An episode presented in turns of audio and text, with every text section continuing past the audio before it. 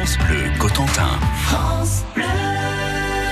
Il est 8h37 et c'est l'heure d'ouvrir les journaux, de voir ce qui fait la une de la presse. Pierre Coquelin. Et nous sommes en ligne ce matin avec Yann Alopo de la rédaction de Ouest France à Coutances. Bonjour. Bonjour et bonjour à vos auditeurs. Et d'abord cette bonne nouvelle, on en parlait dès hier sur France Bleu, Coutances va se doter d'une deuxième IRM. Effectivement, on a appris une bonne nouvelle. L'Agence régionale de santé a donné l'autorisation d'installer une deuxième installation IRM au centre d'imagerie médicale de Coutances. Et ben, tout le monde ici va être content puisqu'on va avoir des consultations euh, plus rapides, puisque ça fera l'occasion d'utiliser un deuxième et cinq ans après justement la mise en place de la première IRM à Coutances. Bon, c'est pas pour tout de suite. Il va falloir attendre mi-2020 pour voir la chose se faire.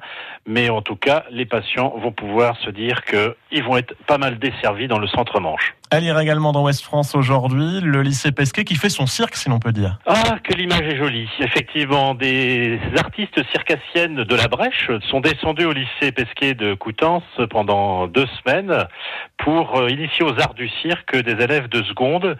Et ils ont travaillé euh, sur euh, un fond musical et sur le thème, curieusement, des capuches.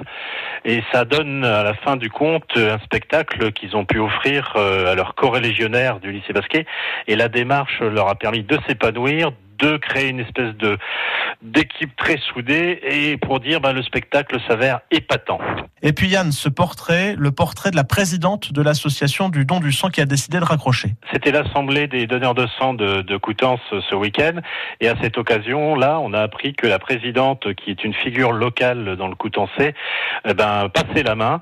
Ça nous donne l'occasion de tirer son portrait dans nos colonnes du journal de ce mardi. Merci beaucoup. Autant de, de sujets à lire donc dans Ouest France ce mardi. Bonne journée à vous, Yann Alopo. Bonne journée à vous et à vos auditeurs et à bientôt.